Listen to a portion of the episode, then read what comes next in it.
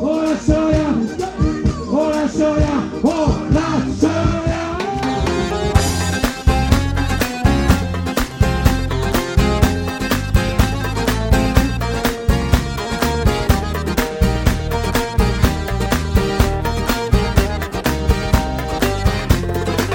Du fond de ma cité HLM, jusque dans ta campagne profonde, notre réalité est la même, et partout la révolte gronde.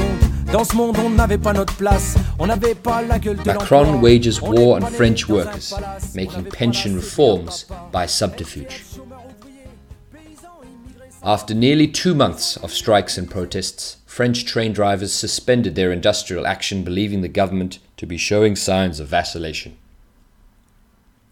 Unable any longer to deal with the scale of the disruption on the Paris metro and intercity trains, alarmed by the increasing readiness of other public sector workers to join forces in the common fight, and frightened that, even with the brutal battlefield approach to policing adopted by the state, the working class still refused to buckle under the imposed reform agenda, the French government turned to Gallic guile. First of all, concessions were dangled in front of the proletariat with regard to the retirement age. In order to try to diffuse militant action on the part of the French unions, Prime Minister Edouard Philippe offered to drop a key aspect of the pension reforms, which involves driving the pensionable age up from 62 to 64. Needless to say, this mooted concession, made only after two months of concerted action from organized labor, came with a sting in its tail.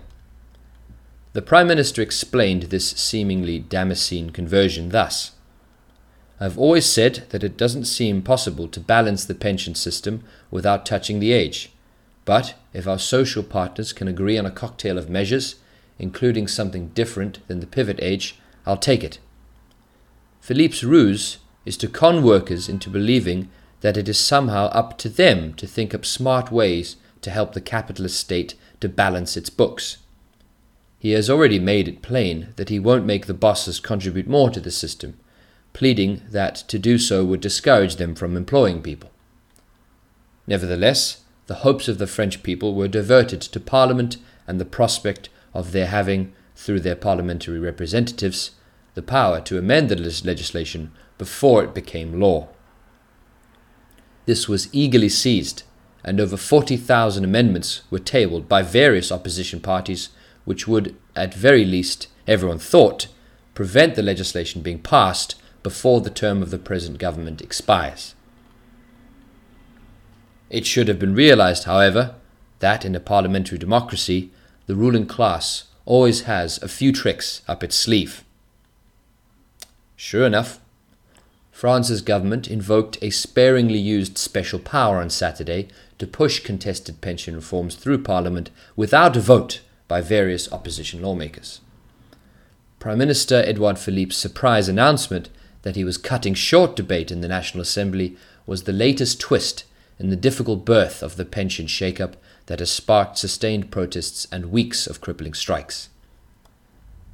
The constitutional power Philippe invoked to force the pension bill through the Assembly without a vote previously had been used fewer than 100 times since modern France was founded in 1958.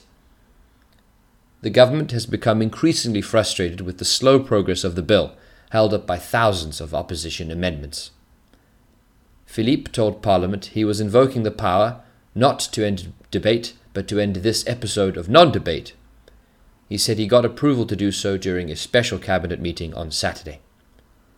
Infuriated by this betrayal, the militant CGT Union Federation has called for further strikes and demonstrations, and these have already started. They will need to summon up tremendous momentum to overcome the ruling class's determination to make the French pensioners pay for the capitalist crisis, as it is clear that they have the right man in President Emmanuel Macron to pursue a war of attrition against the proletariat for far longer than anybody else has dared to do so thus far. Meanwhile, the class struggle in France has been flaring up elsewhere. Footage of France's CRS riot police thugs in full riot gear doing battle with helmeted firemen have gone viral on social media. The firefighters have long been demanding improved pay and conditions. In particular, they are demanding a rise in their hazard bonus, which has been static for the last 30 years.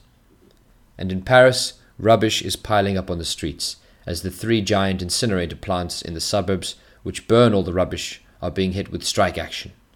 CGT reports that 60% of staff there are on strike. The blockade of the plants is causing a growing backlog of rubbish, with pavements choked with wheelie bins and rats coming out to play. A similar situation is to be found in Marseille, with 3,000 tons of garbage abandoned on the street. The incinerator workers, striking in defense of their retirement rights, work with toxic materials in dangerous and dirty environments. They are determined to defend their relatively early retirement arrangements, pointing out that their life expectancy is seven years below the French average. Macron and his party popped up like an overnight mushroom, flourishing for a while on a soil created from the rot of French social democracy. If workers keep up the pressure, the Macron project could collapse with equal rapidity, opening a new chapter in the class struggle in France.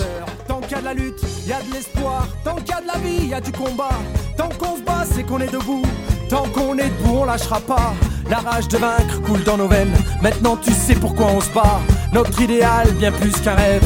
Un autre monde, on n'a pas le choix. On lâche rien, on lâche rien, on lâche rien, on lâche rien, on lâche rien.